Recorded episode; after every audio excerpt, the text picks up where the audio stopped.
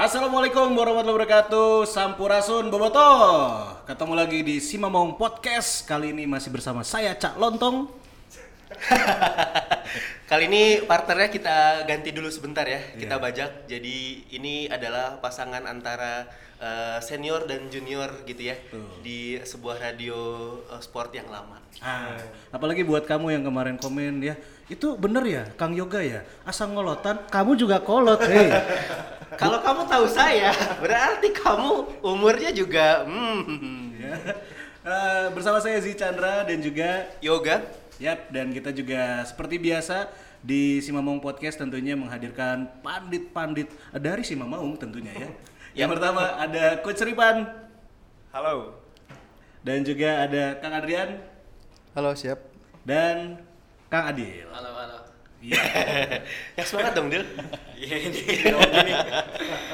Eh, kali ini kita mau ngebahas nih soal eh, kemarin ya hasil uji coba Persib Bandung menghadapi eh, Melaka United yang berkesudahan dengan skor akhir 3-1. Nah, ini juga jadi momen uji coba yang penting buat Persib Bandung karena seperti biasa ya kita tahu sebelum-sebelumnya Persib tuh kalau uji coba kalau nggak PSGC ya kan lawan-lawan ya klub-klub yang jadi lumbung gol gitu kan tapi ternyata kemarin mendapatkan minimal lawan yang sepadan yaitu Melaka United dan kalau dari hasil sendiri teman-teman menyangka nggak bisa dapat menang gitu dengan skor seperti itu Oke, kalau dari saya eh, u- uji coba kan tidak melihat hasil sebetulnya ya. Eh, uji coba itu melihat sampai sejauh mana progres tim berlangsung dan berjalan.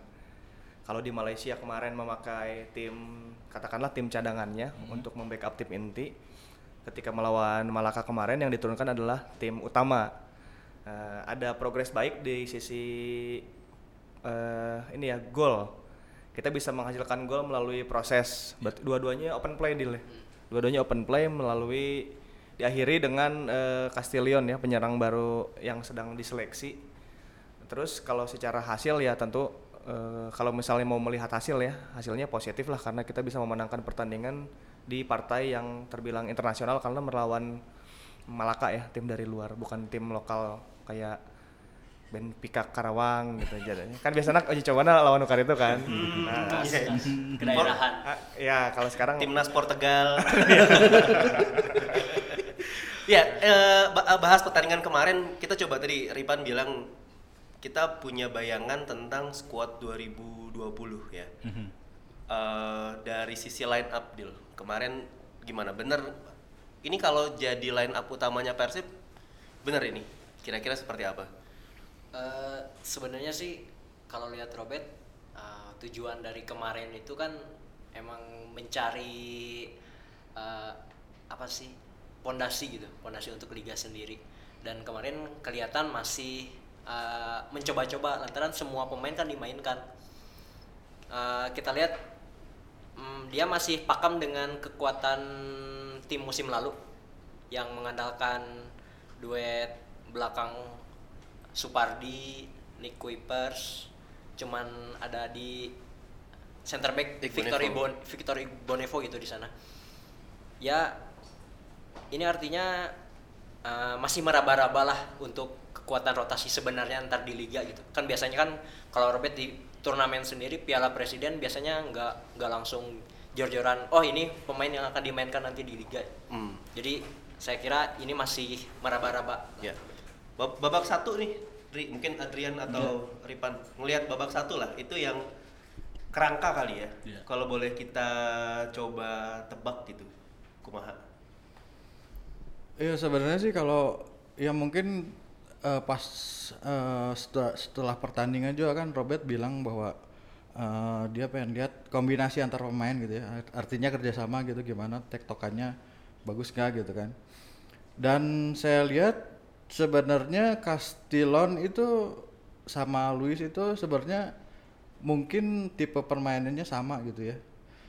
Jadi yang yang dua-duanya itu ta- target man lah gitu. Jadi saya saya lebih lebih ngelihat bahwa eh, pola permainan Robert ini nantinya akan memakai dua striker yang menurut saya kalau misalnya kita pakai Luis agak lebar gitu Dua yang sama ya? Dua yang sama. Empat dua ya Pan ya berarti ya kemarin? Sebenarnya saya lihat ini ada dua dua dua uji coba nih untuk pola permainan yang di, yang mulai dipakai untuk uh, precision ini ya. Yang satu itu di depan pakai dua karena musim lalu kan satu. Eh, lalu di belakang pakai tiga gitu. Itu sih untuk pola permainan yang mungkin dicoba sama. Kumaha Pan? Oke, kalau dari sisi taktik saya melihatnya babak pertama 4-4-2. Hal positif dari babak pertama kita bisa lihat Igbo Nevo ya. Igbo Nevo secara visi masih canggih pisan. Main kalau secara fisik mungkin udah agak belum belum optimal ya secara, secara fisik. Cuman visi permainan dia baca bolanya en- ya Igbo Nevo lah yang kita kenal enak. Dua pemain mikir di jantung pertahanan. Iya. Igbo Nevo dan eh, Nick Kuiper itu nyaman lah kalau kita kalau yang kalau saya datang ke stadion langsung kan ngelihatnya enak banget. Itu dua-duanya mikir jadi nggak usah capek lari-lari tepuguh gitu. Di mereka udah tahu bolanya ke kanan dibaca ke kiri dibaca. Kayak gitu. Itu juga jadi memudahkan eh, Supardi di kanan dan Ardi Idrus di kiri kemudian untuk penyerang babak pertama kan pakai Castillion sendiri di belakangnya si Brazil Wonder Luis. Wonder Luis di babak kedua saya sih membacanya si Robert Albert mau mencoba lebih banyak pemain di kotak penalti lawan. Akhirnya si dua orang ini Castellion dan Wonder Luis didorong menjadi duet di depan dengan pola 3-5-2 dengan ditandai Fabiano masuk.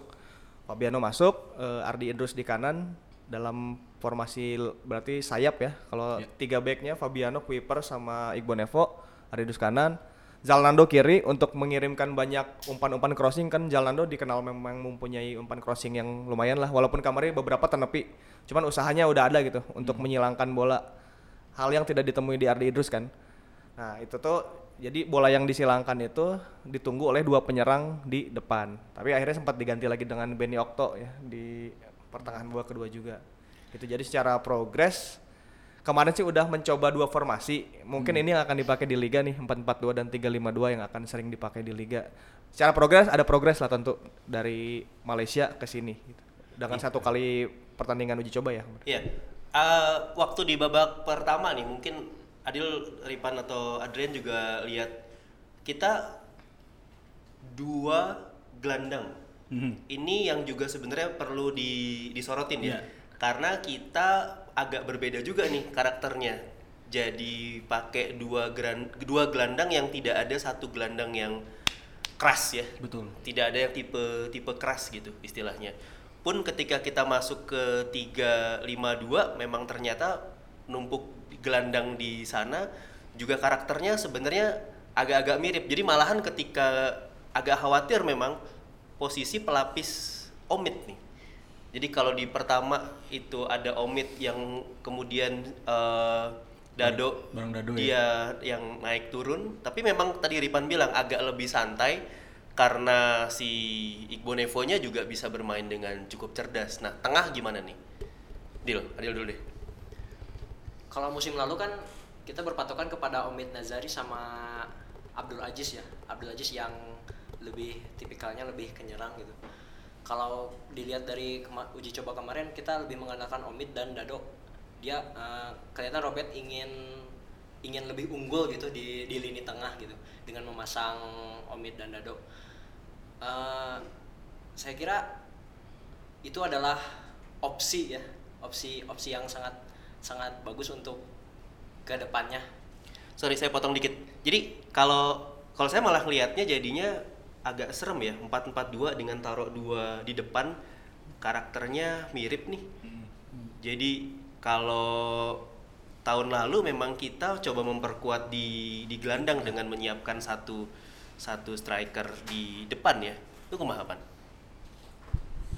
Kayaknya emang nggak mau nyerang lewat tengah juga ya, nggak mau em, tersentral di tengah kalau saya melihat. Jadi eh Igbo Nevo mau bola geser ke ke Kuipers, geser lagi ke pinggir, eh, lambungin bola ke bow gitu, ke kanan, sprint. Gol pertama. Gol pertama Sprint, sprint Iya, bow. Sprint bow umpan ke Castillion gol.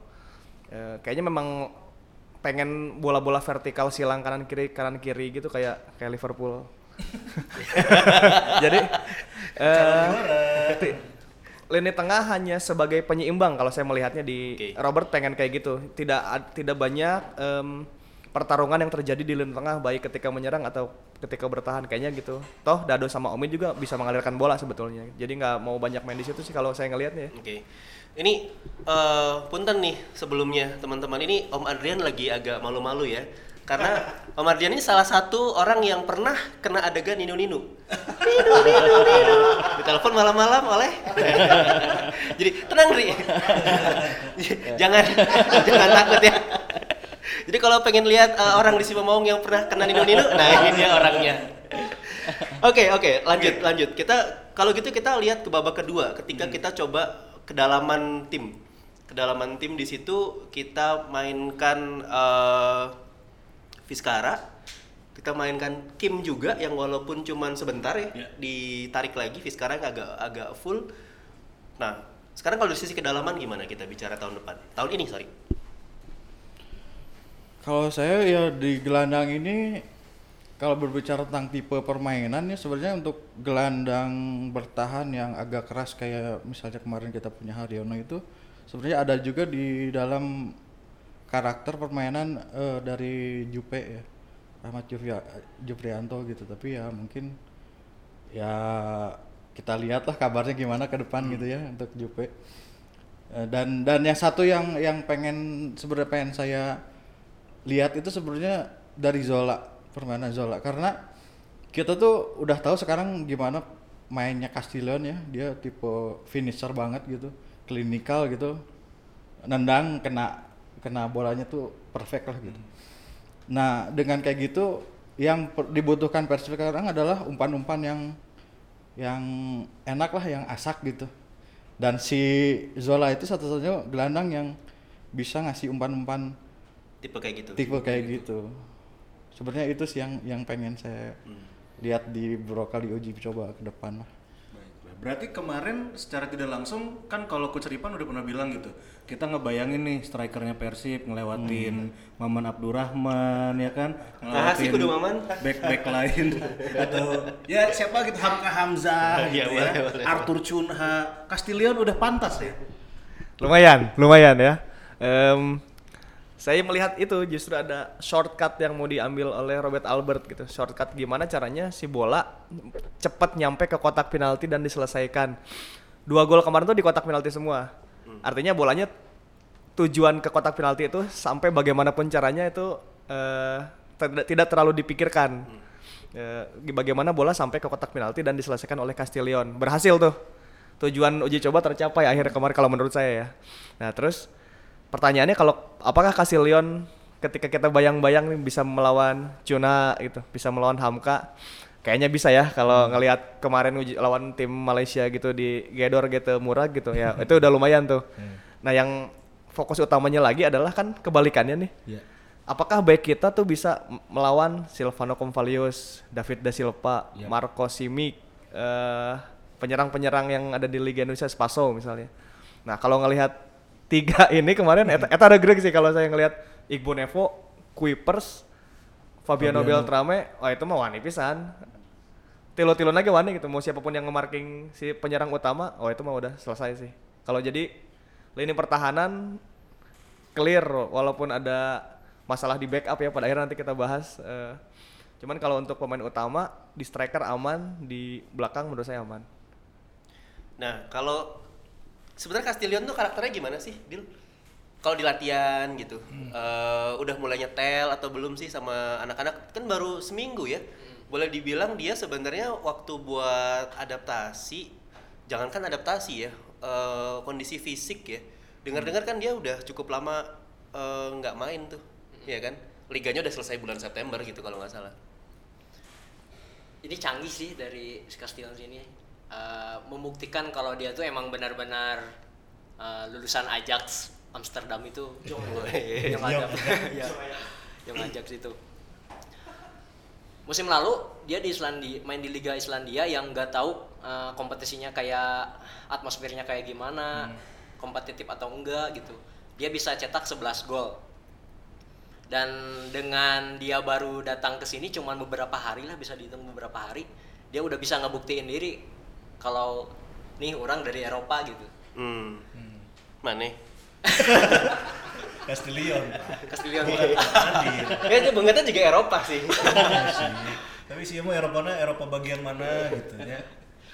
tapi tentunya kan Castillion ini eh, kita harus ngelihat gimana track record striker Persib sebelumnya kan kita punya punya punya punya Eze Eh, kita sudah eh, apa sih dapat nggak sih Castillion untuk menggantikan su- sebagai suksesornya Eze tuh bisa dapat nggak sih tapi kelihatannya kalau dilihat dari adaptasi yang cepat dengan uh, finishing yang bagus kemarin itu sudah agak membuktikan diri sih Ya, emang waktu juga ya. Tapi memang kalau untuk impresi awal dan apakah kumaha lur? Nah, menjawab hal itu sih sebenarnya mungkin Angkut. Nah, Angkut. udah angkut ya. Lur? Tapi, Angkut. ya. tapi jangan jangan kayak Arthur Gevoriakian yang kemarin tuh Nah, Dia Oh, dapat iya, debut, iya. debut debut debut sekali dua gol kadituna ya. ya seperti itu gitu Tapi ini mah eh, apa first impression sudah meyakinkan sebenarnya Betul. gitu.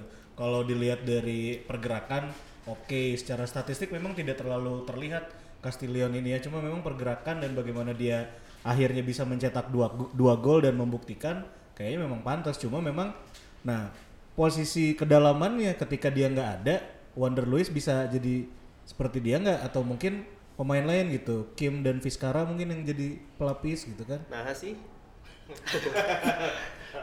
terus terus? Cek gimana dah? Kalau ya saya justru Castillion udah clear kalau saya ya kalau- saya pribadi PR-nya ada di si Brazil itu di Wander Luiz. Wander Luiz. Bagaimana dia masih rata-rata air ya eh, kemampuannya untuk pemain asing belum menonjol banget. Cuman bisa jadi dia juga misterius gitu meledak di di liga kan nggak ada yang tahu itu. Bauman juga awal-awal nggak istimewa banget, cuman ke sana ke sana progresnya terus menanjak dan nggak pernah turun tuh Jonathan Bauman. Nah ini tuh bisa jadi kayak gitu, bisa jadi emang ya sakit tuh gitu. Ya. PR-nya ada di Wander Luiz justru. Kalau ngelihat ke karakter atau pola perekrutan tahun ini sih sebenarnya mungkin waktu kita makin tipis ya kalau sekarang kita agak ngebahas terkait sama jadwal ya. Kalau tidak ada perubahan yang saat ini memang belum ada publikasinya apa pun itu masih 29 Februari. Kick off. Artinya kita punya kurang dari satu bulan. Jadi misalnya kita mau gambling di satu posisi lagi yaitu Wander Luis, sebenarnya masih ada yang eh, ngatung nunggu tuh matos ya. Tapi memang karakternya memang bukan seperti yang diharapkan oleh eh, Robert ya. Iya, kalau dibanding Luis sama Matos ya saya mah lebih met- milih Matos lah pasti. Karena udah terlihat ya. Iya, karena udah udah udah terbukti lah gitu ya. Ya mungkin kalau misalnya masalahnya Luis ini sekarang kalau misalnya mungkin ya kalau kita lepas Luis siapa lagi gitu yang mau Nah itu maksudnya. Iya. Dengan waktu yang pendek. Iya itu jadi trial lagi gitu. Ya, mungkin kemarin juga eh, si Robert juga bilang kan habis pertandingan kalau dia cukup puas gitu dengan eh, kombinasi antara kedua pemain depan ini gitu. Dan yang saya khawatirkan itu sebenarnya raut muka dari Castillion sih ya.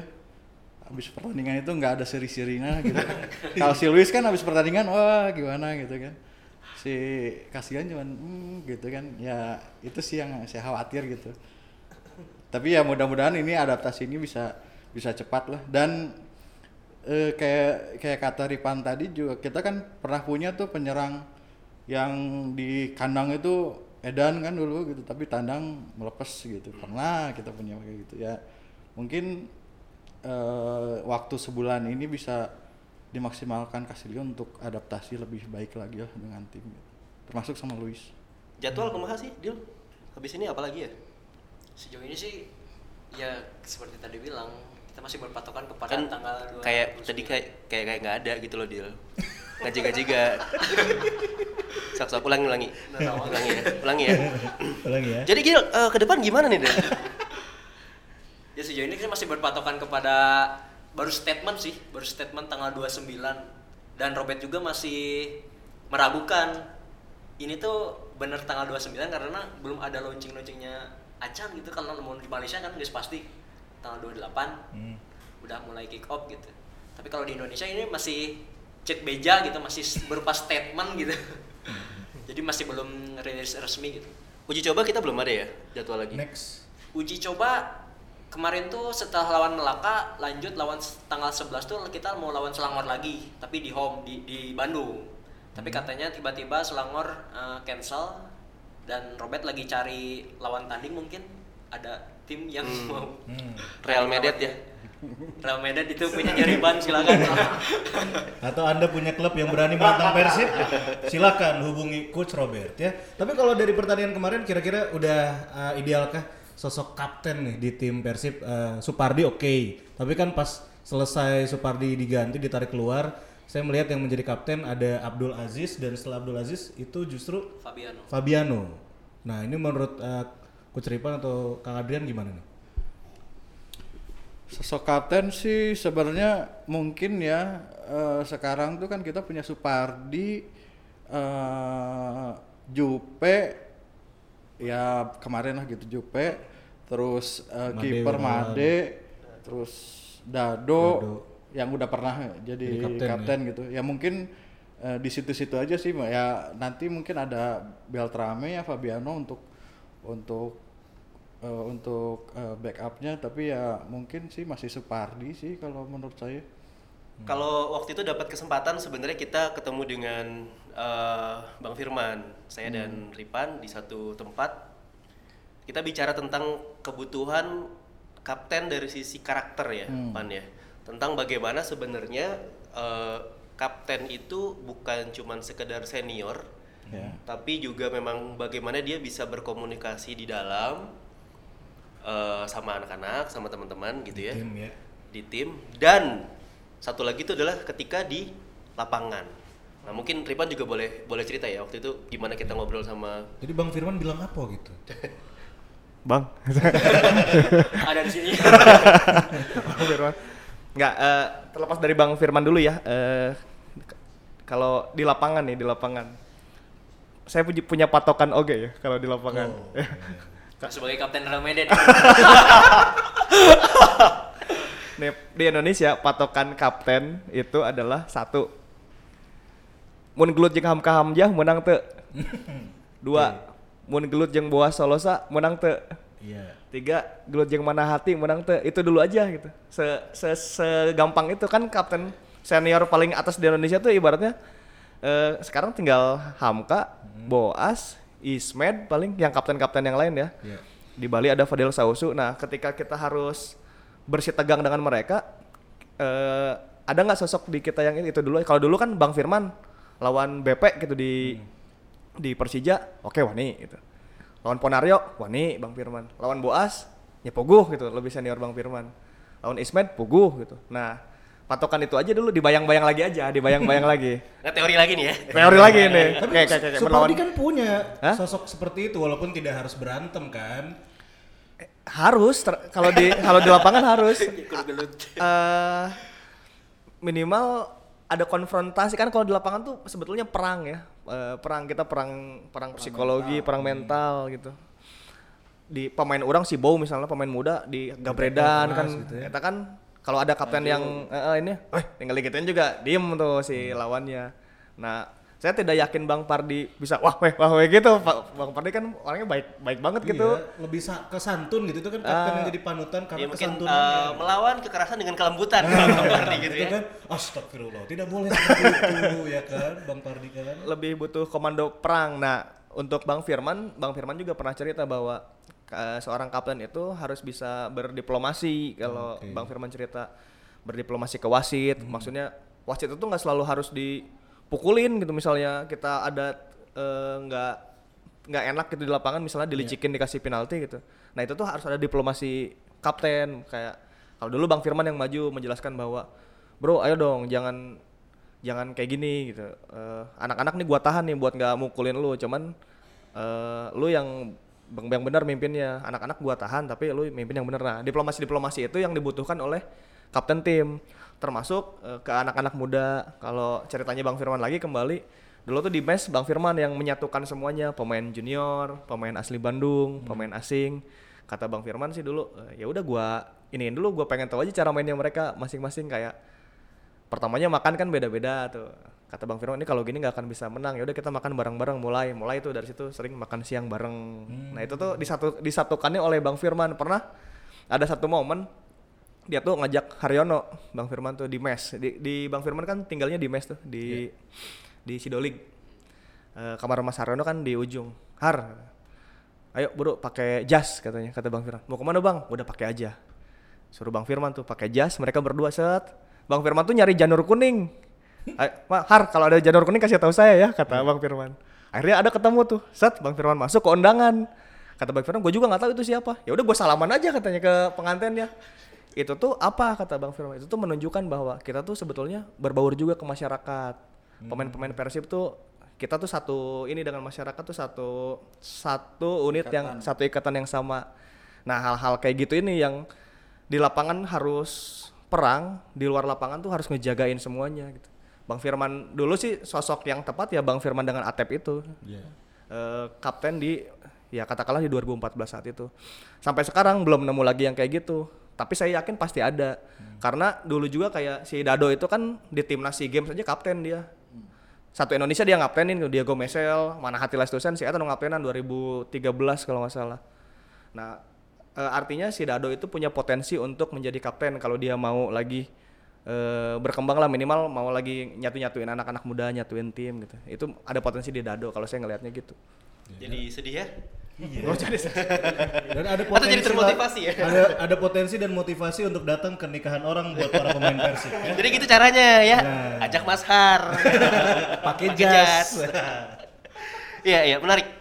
Ya karena memang waktu itu yang kita coba untuk eh, serap dari cerita Bang Firman adalah sebenarnya di luar teknis sepak bola ada non teknis juga. Oke. Bahkan di lapangan pun ada non teknis ya. Bagaimana berdiplomasi, negosiasi dengan wasit, ketemu sama kapten lawan. Ya kadang-kadang memang konfrontatif, tapi juga ada saatnya kita memang juga bisa bernegosiasi. Nah yang tadi cerita dia jalan ke mana menyatukan.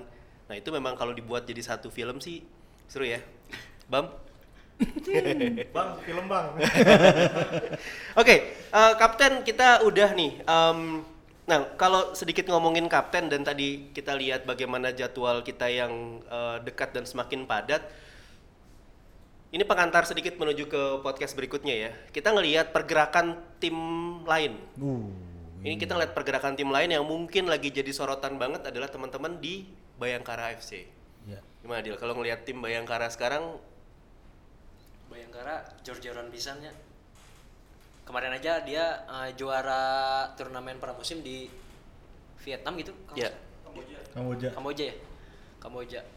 Itu menandakan keseriusan dia untuk dapat lagi gelar gitu. hmm, Dibandingkan dengan Persib yang ya bisa dihitung dengan jari ya. Lima, lima pemain dan berikut dua itu belum belum diresmikan. Kita kalau lihat lagi Persija malah Nah, ini Edan juga gitu. Lebih serem. Dapat Evan Dimas, terus dapat striker eh, Ma- dari Juve itu yang terbaru Marco Mota, Mota, Mota, Marco terus Mota. eh, kabarnya nanti Osvaldo Hai mau merapat kabarnya. Mark Mark Lok sudah. Sudah. Ya kalau dilihat dari klub tetangga sih buat kita iri sih sebenarnya. hmm. Tapi sampai sebatas iri ya. Sebatas iri.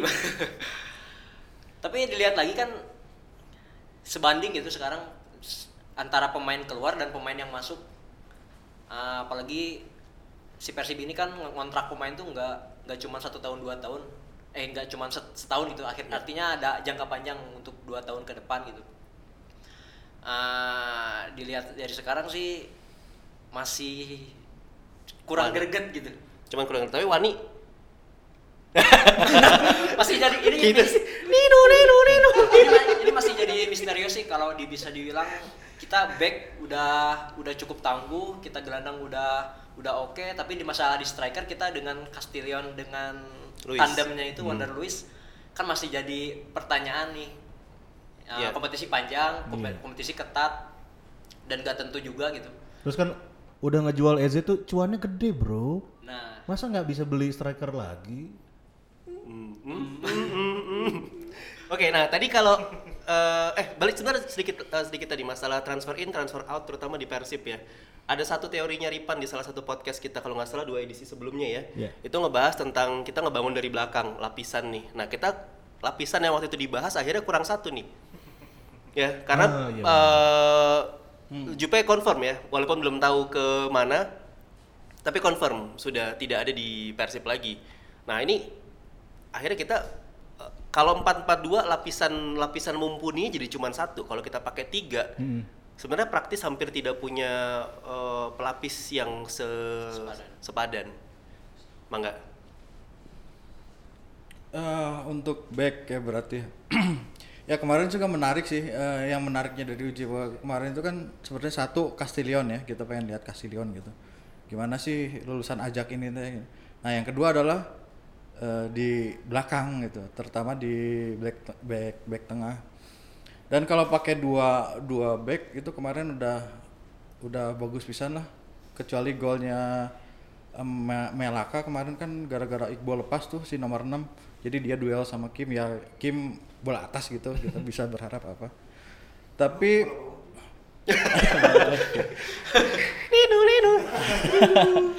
tapi ya, ya di situ kita eh, udah udah mungkin udah udah udah rada regreg lah dengan Iqbal sama eh, Nick. Nick. dan terutama ada ada Fabiano yang untuk melapisnya satu lagi nah mungkin karena Jupe mungkin udah mau keluar gitu ya ya mungkin mau nggak mau kita harus nyari lagi sih satu lagi gitu siap Eh stok Indra ya, Indra tuh udah diturunin ke Persib B sebenarnya. naik lagi lah. Eh kayaknya tapi, saya, ya, tapi dengan melihat Naik lagi. dengan melihat musim lalu kayaknya ya itu keputusan balik lagi ke Robert sih. Hmm. Ya kalau Jupe keluar mungkin ya naik lagi lah. Gimana lagi? Ya Dengan- kita kita mau mau nyari lagi pemain lokal misalnya dengan dengan yang sekelas sekelas eh, Jupe sekarang siapa gitu yang di masih masih available gitu. Ya, waktu juga ya. Ya. Tapi memang gimana ya kalau dilihat kan Jupe ini multifungsi juga sebenarnya sebagai pemain dan pernah jadi kapten juga. Tadi kan kita sempat bahas sosok kapten kayaknya sosoknya masih layak sebenarnya di Persib tapi kan kita nggak pernah tahu ya alasan dibalik keluarnya dan mundurnya seperti apa. Cuma kenapa lebih memilih pemain yang lain nih Coach Robert nih? Berarti formu- formula juara di back ya dihapus lagi lah yang kemarin. Ka- kalau formula juara kan empat, saya bilang empat. Kalau tiga berarti enggak empat nih ya Liverpool. Joe, Joe Gomez, Dejan Lovren, Virgil, sama Joel Matip. Iya. Tuh empat, Empat back tengah yang empat, bisa empat. jadi pelapis dan siap Empat. kapan pun gitu ya. Bali, Bali musim lalu. Haudi, Gunawan Dwi Cahyo, William Pacheco, Leonardo Pamahu. Pamahu. Nah kalau tiga, em, Nick Wipers, Aha. Fabiano Beltram, satu lagi Victor Ibu Nevo, Indra Mustafa enggak nih? Dra. Ini tuh tadinya ada Jupe, udah regreg tuh, udah udah empat. Saya sih yakin di di tengah-tengah kompetisi ayah ayah wae lah, ayah nu cedera, anu kartu kuning itu tuh harus dipikirkan opsi-opsi itu tuh selalu. Nah, tapi sekarang si Jupe-nya udah udah confirm buat nggak di Persib lagi musim ini, berarti tinggal tiga. Artinya kalau tiga ini ada masalah, si back keempatnya kalau saya sih melihatnya ada di Supardi justru.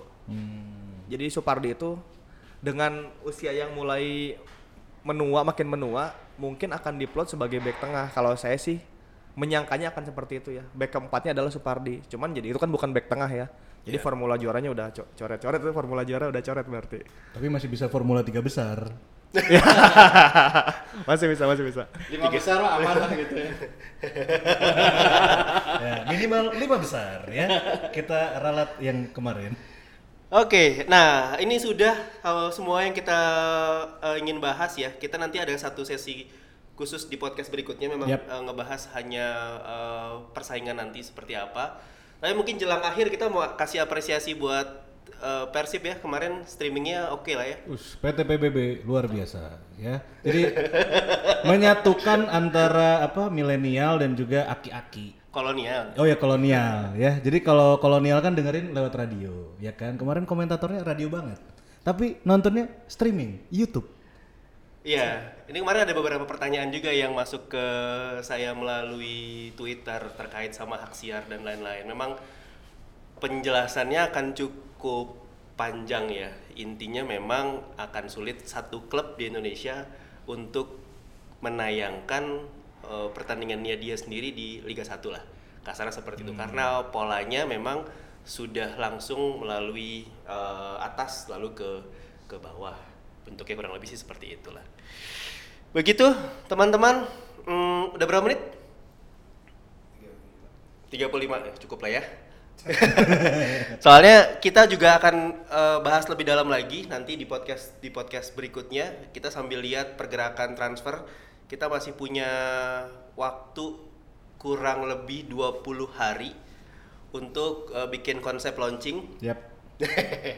bikin konsep launching, Bro. Siapakah IO-nya dan lain-lain di manakah nantinya akan ada launching. Nah, itu dia.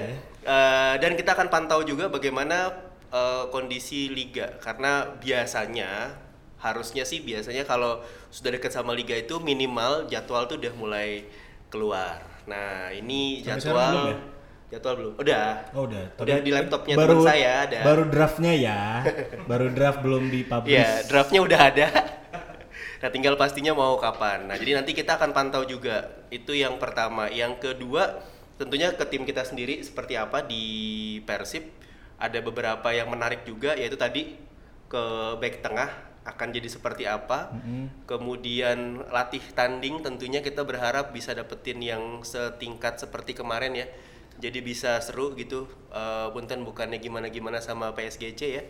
Atau sama sama teman-teman yang lain. Tapi biar biar ini gitu biar temponya juga bener-bener naik menuju ke Liga 1 malahan saya pikir agak sayang ya Persib tidak main di Piala Gubernur Jatim ya. Itu seru loh maksudnya secara ini ya mungkin Ripan bisa cerita juga itu 8 tim yang eh, memang akan berkompetisi sama kita di Liga 1 Iya, bahkan ada undangan dari tim Malaysia juga yang ikut hadir kan ya? Ya Sabah, Eh, mereka bermain dari tanggal 10 sampai tanggal 20 bulan ini. Jadi kalau misalnya kick off tanggal 29 29, mereka di tanggal 20 tuh udah tahu tuh tim harus digimanain. Jadi udah dapat pramusim yang kompetitif. gitu. Tapi eh, nggak masalah lah, toh Robert juga nggak terlalu suka ikut kompetisi di di pramusim kok dari dulu juga dia nggak suka Piala Presiden, dia nggak terlalu suka ini. Jadi mungkin si coach Robert ini punya mm, punya formula di pramusim. Eh, semoga aja formulanya berhasil ya. Kan kalau pramusim tuh peaknya harus menanjak nih. Jadi pelan-pelan dari yang jelek mulai bagus dikit, yang bagus lagi ke yang jelek lagi gitu buat eh, ngasah naluri gol gitu.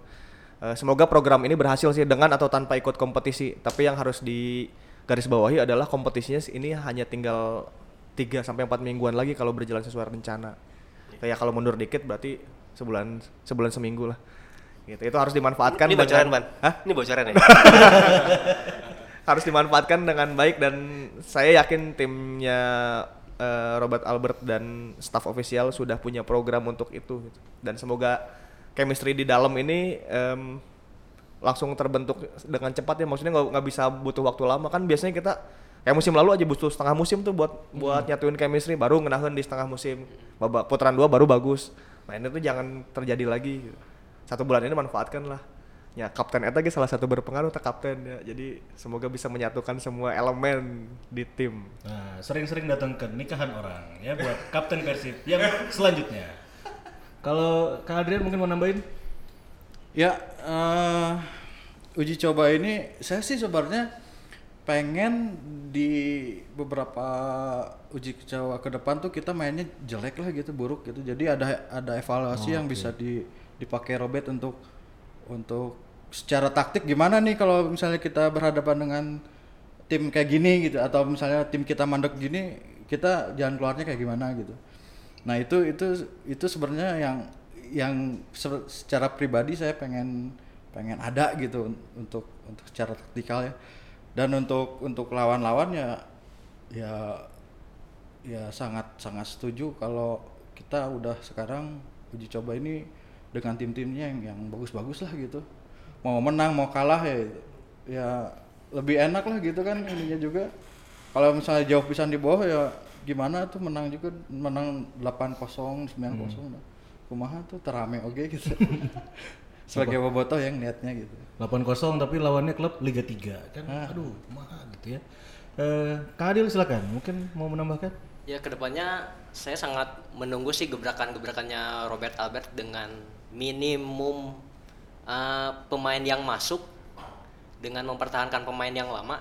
Bagaimana sih racikannya itu bisa bisa ber- berkompetitif lah minimal kompetitif dulu di Liga 1 karena kalau kalau lihat dari musim sebelumnya kita selalu ngerombak pemain tapi sek- untuk musim ini kita minim banget gitu dengan mendatangkan pemain pun bisa dibilang dikit sampai sekarang gitu jadi ya mungkin ini caranya Robert buat ngegebrak nanti Liga 1 gitu. Ya termasuk minim budget juga kan?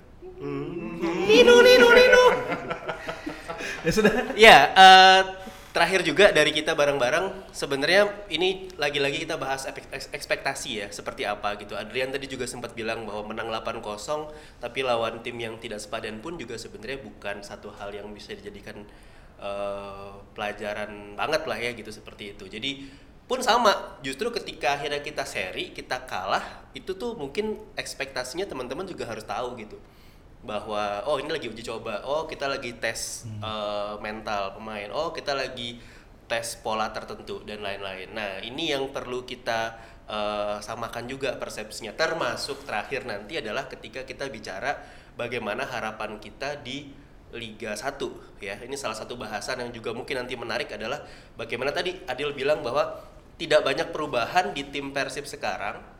Apakah ini artinya memang Persib juga tidak berharap lagi polanya instan tapi mulai eh, membangun jadi tidak tahun ini tapi mungkin kita lihat bagaimana anak-anak ini ketika bisa bersama dalam waktu 2 tahun tiga tahun hasilnya seperti apa gitu Baiklah. Dan jangan lupa buat Maungers ya. Tentunya eh, kita mau ngucapin terima kasih buat Public Speaking yang menyediakan studio luar biasa keren ini. Follow aja Instagramnya @publicspeaking ya. Terus juga di Twitter ada @public.speaking. Terus juga ah mau kan? Es kopi mau kan? Haus eh. Silakan ya bisa di order di GoFood tinggal cek aja es kopi Maung by Sima Maung dan kopi teguh ya. Terus ini produk-produk kami dari Sima Store ya. Info lengkapnya cek aja di Instagram @simastore dan juga @simamaung.com. Oke, ketemu lagi nanti di podcast selanjutnya karena kita sudah janji bakal ngasih tahu kamu seputar apa nih Pak? kompetisi Hmm. peta kompetisi nanti Eh, Liga Thailand atau Liga Malaysia? Ya Liga 1 dong. Dan pemain baru yang akan masuk. Oh. Yo. Hijau deh. ada lagi nih posisinya wah udah ada bocoran sebenarnya Ripan nih posisinya keluarnya ngabret lah Ah, pengen tahu siapa? Makanya ya dengerin eh, podcast Sima Maung di platform kesayangan kalian ya ada di Spotify, terus juga ada di Spara dan juga tentunya di YouTube channel Sima Maung ya. Terima kasih, sampai ketemu lagi di podcast selanjutnya. Dadah.